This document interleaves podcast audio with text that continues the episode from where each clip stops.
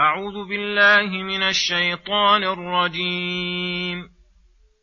سيقولون ثلاثة رابعهم كلبهم ويقولون خمسة سادسهم كلبهم رجما بالغيب ويقولون سبعة وثامنهم كلبهم قل ربي اعلم بعدتهم ما يعلمهم الا قليل فلا تمار فيهم الا مراء ظاهرا ولا تستفت فيهم منهم احدا ولا تقولن لشيء اني فاعل ذلك غدا الا ان يشاء الله واذكر ربك اذا نسيت وقل عسى ان يهديني ربي لأقرب من هذا رشدا. ولبثوا في كهفهم ثلاثمائة سنين وازدادوا تسعا. قل الله أعلم بما لبثوا له غيب السماوات والأرض. أبصر به وأسمع. ما لهم من دونه من ولي ولا يشرك في حكمه احدا. السلام عليكم ورحمة الله وبركاته. بسم الله الرحمن الرحيم. يقول الله سبحانه سيقولون ثلاثة رابعهم كلبهم ويقولون خمسة سادسهم كلبهم رجما بالغيب. الآيات. يخبر تعالى عن اختلاف أهل الكتاب في عدة أصحاب الكهف اختلافا صادرا عن رجمهم بالغيب وتقولهم بما لا يعلمون وأنهم فيهم على ثلاثة أقوال. منهم من يقول ثلاثة رابعهم كلبهم. منهم من يقول خمسة سادسهم كلبهم.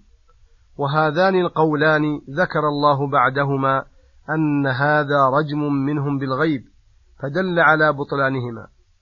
منهم من يقول سبعة وثامنهم كلبهم وهذا والله أعلم هو الصواب لأن الله أبطل الأولين ولم يبطله فدل على صحته. وهذا من اختلاف الذي لا فائدة تحته ولا يحصل بمعرفة عددهم مصلحة للناس دينية ولا دنيوية ولهذا قال تعالى قل ربي أعلم بعدتهم ما يعلمهم إلا قليل. وهم الذين أصابوا الصواب وعلموا إصابتهم. فلا تماري أي تجادل وتحاج فيهم إلا مراء ظاهرا أي مبنيا على العلم واليقين ويكون أيضا فيه فائدة.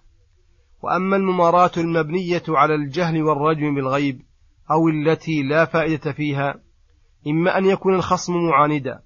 أو تكون المسألة لا أهمية فيها ولا تحصل فائدة دينية بمعرفتها كعدد أصحاب الكهف ونحو ذلك فإن في كثرة المناقشات فيها والبحوث المتسلسلة تضييعا للزمان وتأثيرا في مودة القلوب بغير فائدة. ولا تستفت فيهم أي في شأن أهل الكهف منهم أي من أهل الكتاب أحدا وذلك لأن مبنى كلامهم فيهم على الرجم بالغيب والظن الذي لا يغني من الحق شيئا. ففيها دليل على المنع من استفتاء من لا يصلح للفتوى إما لقصوره في الأمر المستفتى فيه أو لكونه لا يبالي بما تكلم به وليس عنده ورع يحجزه. وإذا نهي عن استفتاء هذا الجنس فنهيه هو, فنهيه هو عن الفتوى من باب أولى وأحرى. وفي الآية أيضا دليل على أن الشخص قد يكون منهيا عن استفتائه في شيء دون آخر فيستفتى فيما هو أهل له بخلاف غيره لأن الله لم ينهى عن استفتائهم مطلقا إنما نهى عن استفتائهم في قصة أصحاب الكهف وما أشبهها. ثم يقول سبحانه ولا تقولن لشيء إني فاعل ذلك غدا وهذا النهي كغيره وإن كان لسبب خاص وموجها للرسول صلى الله عليه وسلم فإن الخطاب عام للمكلفين فنهى الله أن يقول العبد في الأمور المستقبلة إني فاعل ذلك من دون أن يقرنه بمشيئة الله وذلك لما فيه من المحذور وهو الكلام على الغيوب المستقبلة التي لا يدري هل يفعلها أم لا وهل تكون أم لا وفيه رد الفعل إلى مشيئة العبد استقلالا.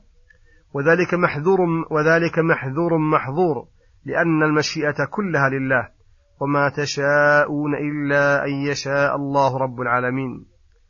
ولما في ذكر مشيئة الله من تيسير الأمر وتسهيله وحصول البركة فيه والاستعانة من العبد لربه ولما كان العبد بشرا لا بد أن يسهو عن ذكر المشيئة أمره الله أن يستثني بعد ذلك إذا ذكر ليحصل المطلوب ويندفع المحذور. ويؤخذ من عموم قوله واذكر ربك إذا نسيت الأمر بذكر الله عند النسيان فإنه يزيله ويذكر العبد ما سهى عنه. وكذلك يؤمر الساهي الناس ذكر الله أن يذكر ربه ولا يكونن من الغافلين. ولما كان العبد مفتقرا إلى الله في توفيقه للإصابة وعدم الخطأ في أقواله وأفعاله أمره الله أن يقول عسى أن يهديني ربي لأقرب من هذا رشدا. فأمره أن يدعو الله ويرجوه ويثق به أن يهديه لأقرب الطرق الموصلة إلى الرشد. وحري بعبد تكون هذه حاله ثم يبذل جهده ويستفرغ وسعه في طلب الهدى والرشد أن يوفق لذلك وأن تأتيه المعونة من ربه وأن يسدده في جميع أموره. ثم لما نهاه الله عن استفتاء أهل الكتاب في شأن أهل الكهف لعدم علمهم بذلك وكان الله عالم الغيب والشهادة العالم بكل شيء أخبره الله بمدة لبثهم وأن علم ذلك عنده وحده فإنه من غيب السماوات والأرض وغيبها مختص به. فما أخبر به عنها على ألسنة رسله فهو الحق اليقين الذي لا شك فيه وما لا يطلع رسله عليه فإن أحدا من الخلق لا يعلمه. وقوله سبحانه أبصر به وأسمع. تعجب من كمال سمعه وبصره وإحاطتهما بالمسموعات والمبصرات بعدما أخبر بإحاطة علمه بالمعلومات. ثم أخبر عن انفراد بولاية العامة والخاصة. فهو الولي الذي يتولى تدبير جميع الكون. الولي لعباده المؤمنين. يخرجهم من الظلمات إلى النور. وييسرهم لليسرى ويجنبهم العسرى. ولهذا قال ما لهم من دونه من ولي أي هو الذي تولى أصحاب الكهف بلطفه وكرمه ولم يكلهم إلى أحد من الخلق ولا يشرك في حكمه أحدا. وهذا يشمل الحكم الكوني القدري والحكم الشرعي الديني. فإنه الحاكم في خلقه قضاء وقدرا وخلقا وتدبيرا. والحاكم فيهم بأمره ونهيه وثوابه وعقابه. ولما أخبر أنه تعالى له غيب السماوات والأرض فليس لمخلوق إليها طريق إلا عن طريق التي إلا عن طريق التي يخبر بها عباده. وكان هذا القرآن قد اشتمل على كثير من الغيوب. أمر تعالى بالإقبال عليه فقال واتلوا إلى قوله ملتحدا وصلى الله وسلم على نبينا محمد وعلى آله وصحبه أجمعين. وإلى الحلقة القادمة غدا إن شاء الله. السلام عليكم ورحمة الله وبركاته.